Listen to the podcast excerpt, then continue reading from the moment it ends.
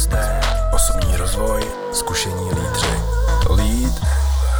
Je poslední březnový týden a tradičně slavíme Den učitelů, a to na výročí narození Jana Amose Komenského. V loňském roce uběhlo 350 let od jeho úmrtí, příští rok oslavíme 430 let od jeho narození. Asi se skoro všichni shodneme, že Jan Amos Komenský je ve veřejnosti jednou z nejméně zábavných postav na žebříčku historických osobností probíraných na základní škole. S tímto názorem by určitě nesouhlasil můj dnešní host, profesor Vít Vlnas, historik umění, historik, vědec a pedagog.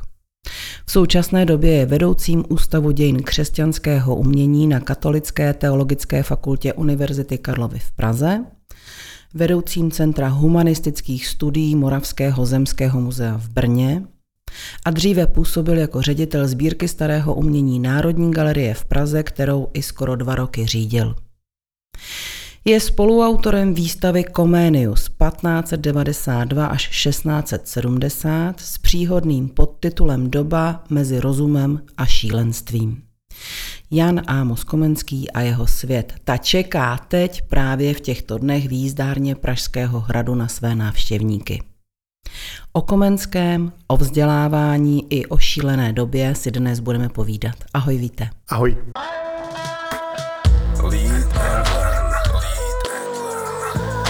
Víte, co jsi se naučil ve škole a používáš doteď? Ve škole jsem se naučil především marxismus, leninismus, abecedu a násobilku. Abecedu používám dodnes. Jaké jsou tvé vzory a proč? Asi bych měl říct, že můj vzor je Komenský, ale není. Komenský byl mužem, jehož temné stránky jsou nesmírně zajímavé a málo se o nich ví, ale to by asi nebyl ten případ. Mým vzorem je můj otec samozřejmě. Čím bys byl, kdybys nebyl tím, čím jsi? Průměrným stavbyvedoucím, k tomu směřovala moje původní životní dráha a i vzdělávání. Čím myslíš, že můžeš být inspirativní pro své okolí pracovní? Já jsem vždy věřil, že dokážu včas odejít.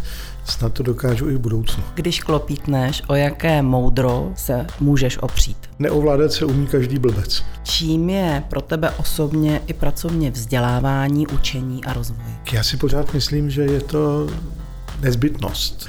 Ale někdy to bolí a právě ve chvíli, kdy to začne bolet, tak se ukazuje, že je to potřebné.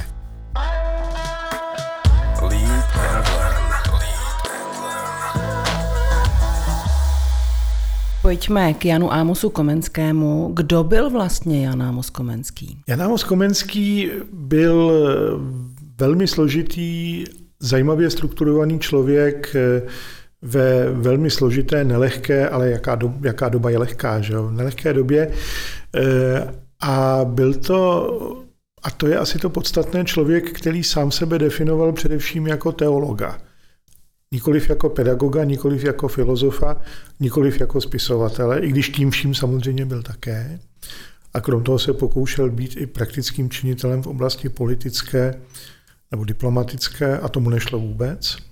Ale byl teologem a skutečně asi tato jeho definice je podstatou poznání Komenského jako člověka, který samozřejmě náležel k těm polyhistorům, že on byl schopen obsáhnout tak obrovské množství poznání a znalostí, kolik již dnes možné není, neboť věda byla jiná. A právě v jeho době se začíná vlastně ta věda stávat méně univerzální a více specializovanou.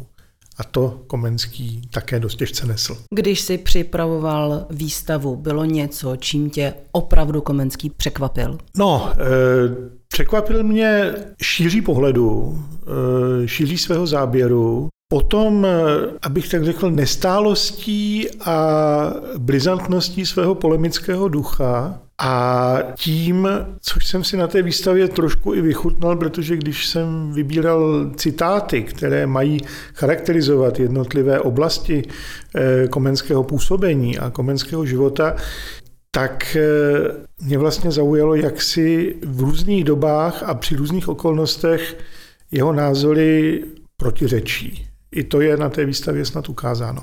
Jak dlouho se připravuje taková rozsáhlá výstava?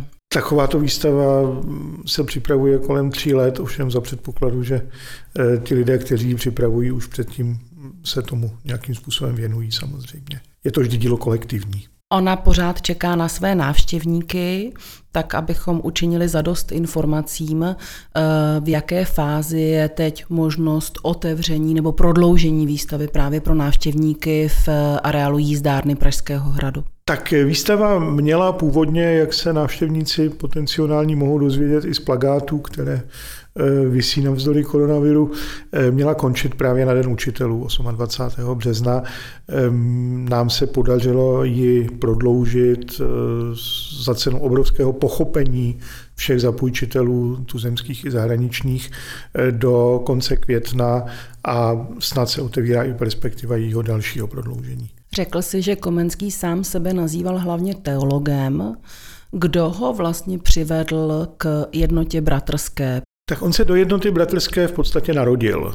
Byl k tomu určen nepochybně svým původem a vlastně od dětství pro něj žádná jiná varianta neexistovala. Jednota bratrská ho v určitém smyslu vychovala, že jo? Protože on velmi záhy osiřel, ztratil rodiče a vlastně ten výchovní systém jednoty, vzdělávací systém jednoty se stal jeho životní náplní, formoval ho a velmi záhy, když se poznalo jeho nadání, tak ho také Jednota vyslala na poměrně prestižní elitní studia do Nasavska, do Herbornu, studoval v Heidelbergu a jinde. Takže on k té Jednotě vlastně přilnul ve velmi raném věku a zůstal jí celý život věrný. Z výstavy a tvých slov je patrné, že byl určitě velmi významnou osobností vědeckého evropského života už ve své době. Jak se to stane v té době, jak se to stane dnes, to chápu, ale jak se stane v té době bez těch komunikačních nástrojů, že člověk se stane vědeckou evropskou elitou? Celebritou, že, jak se říká dneska. Komenský skutečně takovým člověkem byl. No, ty jsi říkala, že komunikační sítě nebyly dnešní, to samozřejmě nebyly, ale oni existovaly a byly právě pro to etablování těchto, řekněme, veřejně známých vědeckých osobností nesmírně důležité. Ti lidé samozřejmě neměli internet, ale měli komunikační sítě. Ty byly tvořeny poštou. A je to překvapivé, ale i v téhle době, kdy Evropa byla zmítána různými válečnými konflikty, ta pošta v podstatě chodila. A lidé si psali a psali si hodně. Samozřejmě ti, kteří psát uměli. A ty dopisy jsou často nesmírně zajímavé a právě komunikace mezi jednotlivými významnými učenci navzájem tvořila takovou opravdu síť.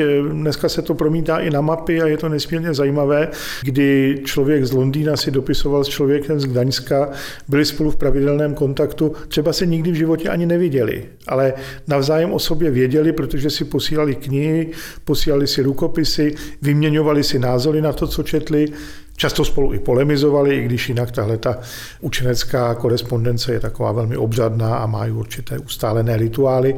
A samozřejmě, že tak jako my dneska kromě počítačů máme i servery, tak v době, o které hovoříme v tom 17. století, byli lidé, kteří vlastně tvořili tyto servery a přispívali k výměně informací mezi učenci tím způsobem, že třeba zaměstnávali opisovače, kteří ty rukopisy vlastně množili, nikoli tiskem, ale opisováním a posílali je potom zase na nějaké další adresy s tím, že hele, tohle je něco, co tě může zajímat, buď to s tím souhlasíš nebo nesouhlasíš, tak na to reaguj a my to zase zveřejníme a pošleme to tomu nebo onomu. Pro Komenského takovýmhle serverem byl člověk jménem Samuel Hartlib, který sídl v Londýně. Byl to člověk nesmírně vzdělaný, ale vlastně nebyl, abych tak řekl, praktikujícím vědcem a většinu svého života zasvětil tomu, že vlastně sloužil jiným jako právě tenhle ten distributor informací. Díky němu se Komenský dostal do Londýna, i díky němu se jeho názory staly evropsky známými. On ovšem samozřejmě se uvedl do té první evropské společnosti učenců, která už potom té nevadily nějaké konfesní bariéry, názorové bariéry, protože oni se považovali za tu republiku vzdělanců, která je vlastně nadřazena nějakým sporům náboženským nebo národnostním a až okázale to dávali najevo. Tak Komenský do téhle společnosti pronikl následkem evropského úspěchu svých dvou učebnic, Orbis Pictus a Janua Lingvarum Reserata. Jo? To byly knihy, které mu skutečně otevřely cestu k těm vrcholům vědy. Mluvíš o učebnicích, víme, že se překládaly do všemožných jazyků světa. Já jsem dokonce někde četla, že až do mongolštiny, když to bylo určitě později. Měl autor takových spisů vůbec představu o tom, jak jeho knihy putují potom Evropou dál? Řekněme, že rámcovou představu určitě měl. Dokonce víme, že se snažil do některých překladů zasahovat a obě ty knihy cizeloval a pro další překlady je měnil. Například na různých vydáních Orbis Pictus za Komenského života je třeba vidět, jak se měnili jeho názory na astronomii nebo na další vědní obory, což bylo i následkem toho, že vstupoval vlastně do kontaktu s celou řadou dalších učenců, kteří ho o těchto věcech informovali. Takže měl rámcovou představu o tom, do jakého jazyka se jeho knihy překládají. S řadou těch překladatelů nebo editorů těch knih byl v kontaktu, ale myslím si, že celé to uhlídat nemohl. Co byla ta klíčová myšlenka, která ohromila ten evropský svět poloviny 17. století, myslím ten vědecký evropský svět, že ho vzal mezi sebe? Jasná a strukturovaná formulace nového didaktického systému, doloženého právě řadou praktických výstupů, jako byly ty učebnice. Ty principy, na kterých Komenský staví svou pedagogiku, byly známé a samozřejmě on měl řadu předchůdců, ale on byl první, který to dokázal shrnout, učinit z toho názorný celek a vlastně napřít to k praktickým cílům, jako je zavedení nového vyučování nebo třeba, což se od něj také očekávalo, i když v praxi on to vlastně nerealizoval a trošku se tomu bránil, reforma škol v rámci celých státních celků. On byl často zván na různá místa, k různým dvorům nebo do i bohatým měšťanským rodům, tak aby pomáhal právě reformovat školství, či aby tam u nich byl. Co to pro něj osobně znamenalo? Bylo to o prestiži, bylo to o nějakém jeho osobním rozvoji? Nepochybně ano. Komenský byl člověkem, který měl smysl pro sebeprezentaci, i když samozřejmě jak si to poněkud zastíral křesťanskými výroky a jak si stavěl se jako tedy ten nejmenší. Ale na druhé straně on využíval, nebo se snažil využívat těchto kontaktů s mocnými tohoto světa, kam mu otevřeli dveře skutečně jeho vědecké výsledky, k tomu, a v tomto byl opravdu nezištný a takový velmi entuziastický, aby podporoval své méně šťastné souvěrce, především exilovou jednotu bratrskou, protože nikdy nezapomněl na to, že je současně vlastně představitelem církve v exilu.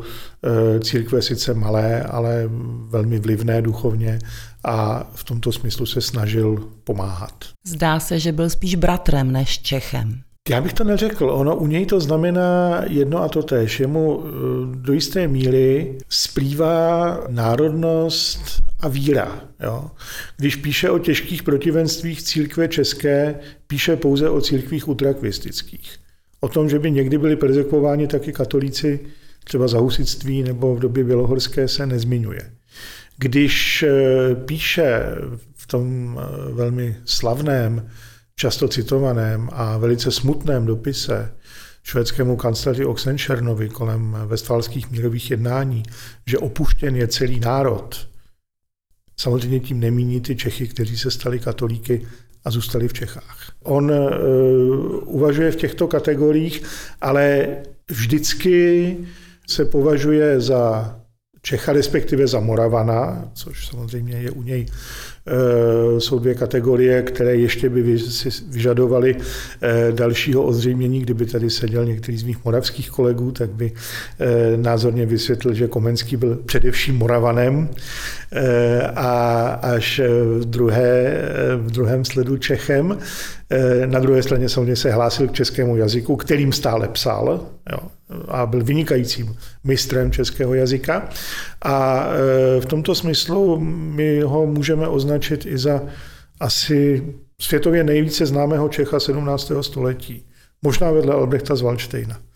Ale ten, jak říkal profesor Pekař, byl velký vojevůdce, ale malý Čech. Takže myslíš, že by byl slavný, i kdyby nebyl znovu objeven v 19. století a později školními komunistickými osnovami? Tak školní komunistické osnovy nic nevynalezly. Komunisté vůbec nic nevynalezli. Oni pouze recipovali a vybírali si z té historie jisté stereotypy, které tady už existovaly a pouze je jistým způsobem naplňovali. A ublížili mu? Samozřejmě, ale já nevím, jestli se Komenskému v té době ještě ublížit dalo, jo, protože to, co se s ním dělo od 19., v jistém smyslu od 18. století, tak tomu ublížilo de facto kontinuálně v průběhu času. Mu to ubližovalo. On by byl, nesmíme říkat, co by bylo kdyby, protože to nevíme, ale ano, byl by známý, tak jako je známý Atanázius Kircher, tak jako je známý možná Descartes, tak jako jsou známí Thomas Hobbes, že jo, tak jako jsou známí jiné velké myslitelské osobnosti 17. století, ale nebyl by zřejmě tou ikonou, tím symbolem, kterým se stal. Možná jaksi za cenu určitého sploštění a degradace skutečného rozměru své osobnosti. Kdyby profesor Vlnas měl dnes veřejnosti říct, co by si z Komenského měli zapamatovat, co je třeba i pro dnešní dobu to nejinspirativnější, co by to bylo? Komenský děkoval svému Bohu, že ho učinil mužem touhy. A já si myslím, že ta definice muž touhy je něco, co v tom pozitivním smyslu opravdu Komenského definuje. Byl to člověk, který po celý život směřoval k něčemu, co ho vlastně přesahovalo.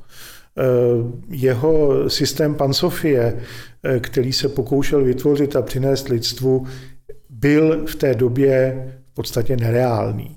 Jeho pedagogika, která byla součástí toho systému Pansofie, byla Komenským chápána pouze jako dílčí část něčeho velkého, nezměrného, k čemu Komenský směřoval, co se mu vlastně nepodařilo. A už v jeho době to bylo vysmíváno, ale na druhé straně Komenský přes všechno, co ho v životě potkalo, a věru to nebyl jednoduchý život, tak nikdy nepřestal věřit, že má smysl se snažit, aby člověk mohl být učiněn alespoň o něco lepším a platnějším následkem systematického vzdělávání.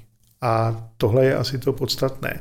Já myslím, že dneska už nám je bohužel cizí ten základní Komenského rozměr, jímž je hluboká náboženská víra, která samozřejmě určovala veškeré jeho myšlení, a kterou nemůžeme z Komenského vypreparovat, protože bez toho mu neporozumíme. Ale myslím si, že to, k čemu ho jeho náboženská víra vede v praktickém světě, to znamená snaha činit člověka lepším, byť jenom trošku málo, tak to je důležité.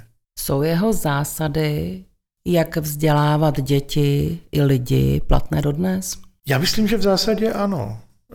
Jeho základní představa, že to vzdělávání má vlastně probíhat celý život, ale jeho podstatnou částí mají být vlastně 3 fáze časové, určené věkem toho, kdo se vzdělává, a které v podstatě odpovídají našemu základnímu, střednímu a vysokému školství. To je něco, co vlastně se od té doby praktikuje neustále, a stejně tak jeho myšlenky, že to vzdělávání se má dát formou názornou, že se má postupovat od jednoduššího ke složitějšímu. I někdy v praxi poněkud složitě naplnitelná zásada, že učitel má mít své žáky rád, říká, že má milovat přímo, tak to jsou věci, které dodnes neztratily platnost, naopak. On se často v nějaké době pozdější pak nechal ovlivnit různými takovými pseudoproroky. Jak to jde dohromady, že vzdělaný člověk se nechá ovlivnit takovými zvláštními, iracionálními osobnostmi hlásajícími cosi? To bylo právě něco, proč Komenského kritizovali už jeho současníci. Mimo jiné i synody Jednoty bratrské se na to dívali velmi podezíravě. Proč k němu měli rezervovaný postoj právě i lidé typu Descartes, s kterým, jak známo, se Komenský setkal a vyložili si své názory a navzájem si sebe v něčem vážili a v něčem nevážili.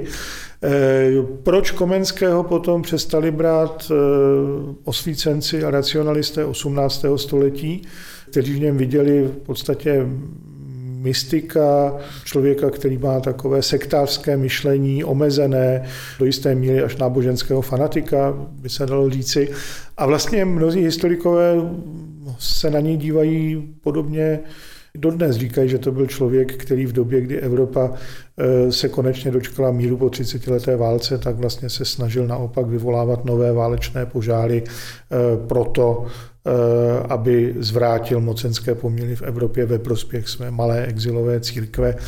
Ona to je všechno pravda, jenomže musíme to zase vidět v celkovém kontextu. Komenský opravdu věřil zejména 3 prorokům, velmi odlišným. Jeden z nich byl jeho druh z mládí, Mikuláš Drabík, kněz Jednoty bratrské, později vyloučený z Jednoty bratrské pro opilství, nakonec popravený v Prešpurku, který vlastně Komenského přežil. Potom to byla Kristýna Poňatovská, úplně jiný případ, dívka šlechtického původu, kterou potom Komenský u sebe chová jako svou schovanku v Lešně, která má extatické stavy spojené s prorokováním, při kterých osobně ona fyzicky nesmírně a duševně trpí.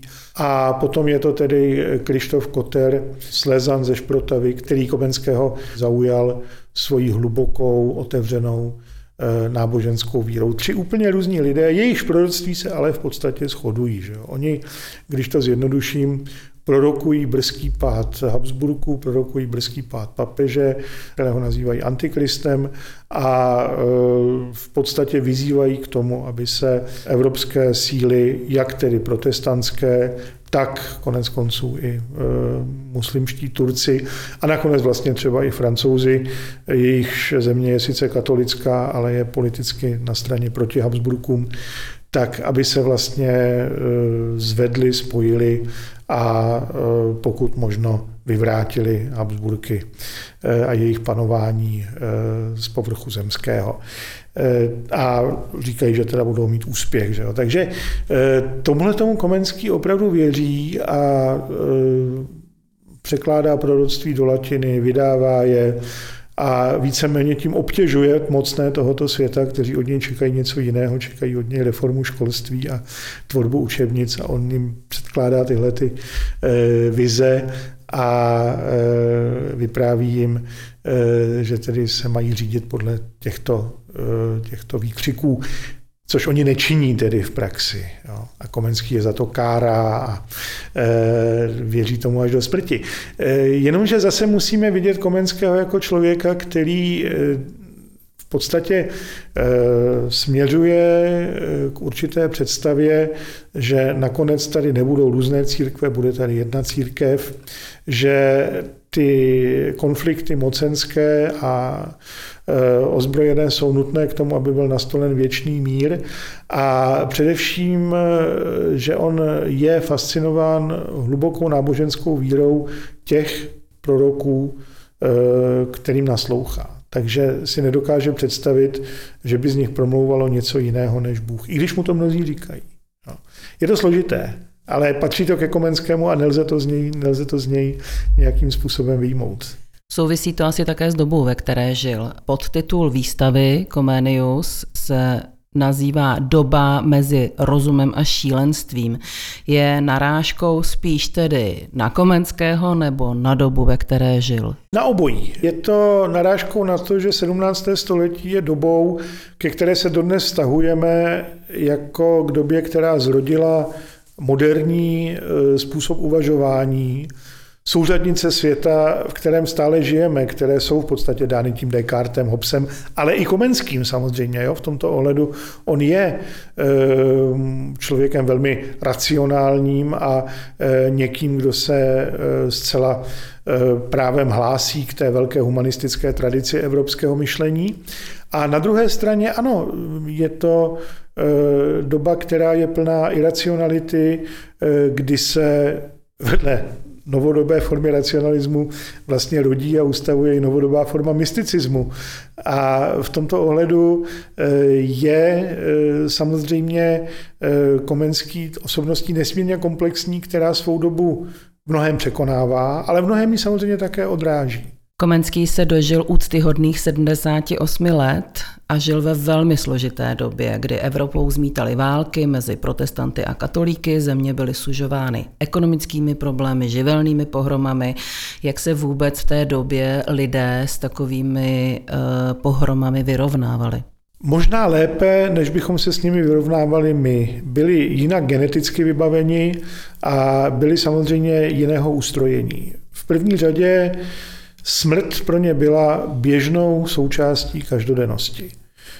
Statisticky vzato, jestliže se někdo dožil věku 10 let, tak byl svědkem toho, že z jeho sourozenců 3 až 4 umírají ve věku nejčastěji před dosažením 1 roku, ale potom před dosažením 10 let. Jestliže překonal tuto kritickou bariéru a nepotkalo ho nic špatného, mohl se dožít tehdejšího průměrného věku, který byl někde kolem 45 a 40 let. Samozřejmě my nemáme statistiky, takže to jsou údaje. V tomto Komenský byl naprosto nadprůměrný, ale i tady ta statistika zafungovala, protože z jeho dětí, kterých nebylo málo, ho vlastně přežilo jediné, že jo? 1 dcera. Jo? Takže v tomto ohledu ti lidé, možná se to obráželo na jejich citovém vztahu k blízkým, protože věděli, že ti lidé tady zítra být nemusí, směřovali se s tím možná lépe, než my dneska. My smrt vytěsňujeme a pěstujeme jakýsi kult věčného mládí a zdraví a smrt svěřujeme specialistům, kteří jsou kdesi jinde, že jo, a kteří jsou od nás odděleni zdí a bariérou. Tehdy se umíralo v kruhu rodinném a umíralo se tak, že když umíral dědeček, tak se k němu naopak malé děti zvali, aby to viděli.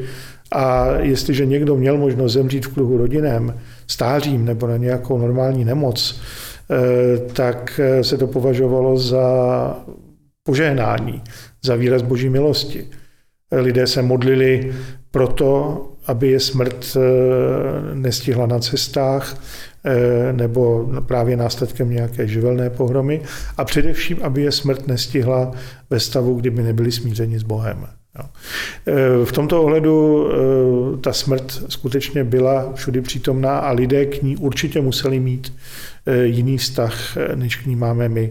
Na druhou stranu to neznamená, a Komenský je toho také dokladem, že ti lidé by se směřovali lehce s odchodem svých blízkých, že by to pro ně nebylo důvodem často hlubokého zármutku. Ovšem na druhé straně právě u Komenského tento zármutek je vždy projasněn tou perspektivou křesťanské víry. Komenský se za dobu svého života potkal s několika morovými epidemiemi, které mu vzali řadu blízkých, už jsme o tom mluvili. Jak on to vysvětloval? Komenský to vysvětluje v jednom ze spisků, které napsal nejdřív německy, potom i česky, kratičká zpráva o morním nakažení se to jmenuje, vydal to v Lešně. A je to vlastně takové nabádání, takové naučení, jak on psával jeho souvěrcům a jeho současníkům, jak se mají chovat v podmínkách morové epidemie. V první řadě tedy se mají modlit. Mají se modlit, aby Bůh ráčil morovou epidemii ukrátit a aby její zdrcující důsledky byly co nejméně tragické, protože mor podle všeobecně rozšířené představy, sdílené všemi křesťany, byl v první řadě božím trestem.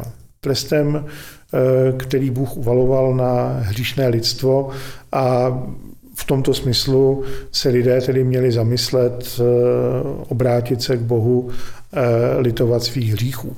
Na druhé straně ovšem samozřejmě Komenský nepopírá, že je možno a nutno se proti moru nějakým způsobem chránit. On nespochybňuje lékařskou vědu a naopak říká, že tedy křesťané by měli využívat všech možností, které tehdejší poznání nabízelo, to znamená chránit se před morovým povětřím, jak oni tomu říkali. A co je na tom zajímavé, on apeluje také na křesťanské chování se vůči těm, kteří jsou v karanténě nebo kteří jsou morem nakaženi, kteří jsou nemocní. Je důrazně proti tomu, aby byli tito lidé nějakým způsobem ostrakizováni, aby jejich okolí odmítalo, zavrhovalo, ale říká, že tito lidé mají prostě právo na to, aby se k nim jejich bližní chovali jako křesťané, nikoliv jako bezcitní jedinci až do konce jejich života. Opustíme teď 17. století, podívejme se na Evropu jako takovou i ve vztahu právě k epidemiím, i ve vztahu k tomu, co prožíváme dnes. Je nějaká z historie známá epidemie srovnatelná nebo dokonce větší než ta, kterou prožíváme dnes? Ať už z hlediska společenského, anebo z hlediska té velikosti? No tak určitě. Slavná černá smrt v letech 1348 až 1349 v některých oblastech Itálie zřejmě zkosila 2/3 obyvatelstva. To je naprosto nesrovnatelné se současností, ale samozřejmě ta srovnání všechna kulhají. Jaké měly tyhle pandemie, epidemie vliv na společnost té doby a jaká byla tehdy restriktivní opatření? Restriktivní opatření ve srovnání s dneškem byla primitivní a nedostatečná, protože samozřejmě nebyl možný systém totální kontroly společnosti až do úrovně každého jedince, jako je tomu dneska. V tomhle ohledu ten feudalismus byl velmi nedokonalý. Nicméně byly určité pokusy zamezit šíření nákazy, to znamená, že určité oblasti, které byly ohnisky této morové nákazy nebo nákazy jiných nakažlivých chorob, tak byly izolovány, skutečně existovaly ty sanitní kordony, že jo, armáda, vojsko obestoupilo určitou oblast a bránilo tomu, aby tam byla ta, jak se dneska říká, sociální mobilita obyvatelstva. Omezil se provoz na hlavních zemských cestách, v tom smyslu, že lidé mohli tam, ale nemohli už zpátky. Že? Pokud tedy se neprokázali, a to zase je podobné s dneškem, že ten mor nemají, to znamená, byla zavedena karanténa. Koneckonců sám pojem karanténa je odvozený z italského slova quarantine, což znamená 40 dní a 40 dní byla doba, kdy museli v době ohrožení morem trávit návštěvníci, všichni, kteří chtěli vstoupit do Benátek, tak než je pustili do Benátek, protože Benátky se hlídají celkem dobře, že? Tak museli v izolaci na malém ostrově u Benátek, který se do dneška tak jmenuje, strávit o něch 40 dní. Takže od toho je všeobecně rozšířený pojem karanténa, jo? Ten máme z téhleté doby.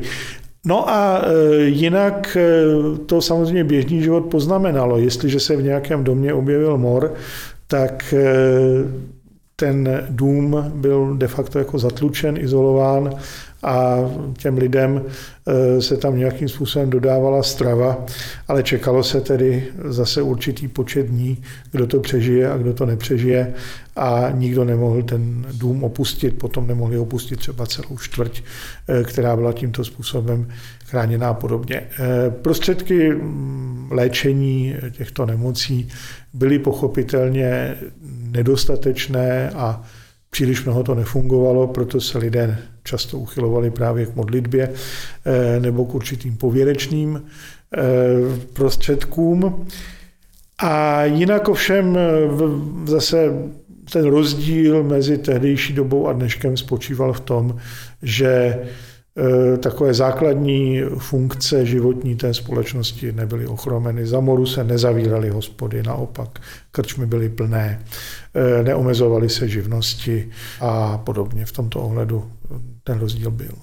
Je to poprvé, co taková pandemie se v podstatě odehrává v přímém přenosu díky mediálnímu světu, ve kterém žijeme, a současně v době díky zdravotnictví, ve kterém žijeme, v době, kdy si lidé trošku už připadali nesmrtelní. To určitě ano. V tom je podstatný rozdíl dneška oproti době i relativně nedávno minulé, protože když si třeba vezmete noviny, které vycházely v době, kdy na španělskou chřipku denně umíralo i u nás mnohem více lidí, než umírá dnes na koronavirus, aniž bych to chtěl zlehčovat, tak tam vlastně zprávy tohoto typu vůbec nenajdete.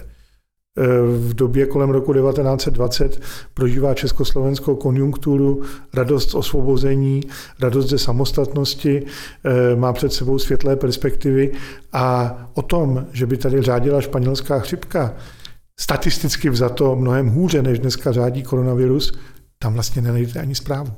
Asi ta další velká změna nebo ten velký rozdíl je v tom, že dneska o epidemii nejde neslyšet. Jakkoliv rozumím, že když mor byl ve 14. nebo pak v 17. století v daném městě, tak to byla taky asi velmi intenzivní zkušenost, ale vedlejší město, které nebylo ochromené, tak tam o tom příliš nevěděli nebo alespoň mohli žít nějaký normální život. Tak samozřejmě nebyla to úplně pravda, protože i tenkrát byly úřady na zemské a státní úrovni, které měly za úkol vésti určité statistiky a především vydávat taková opatření, která by bránila šíření té pandemie, čili povědomí o tom bylo.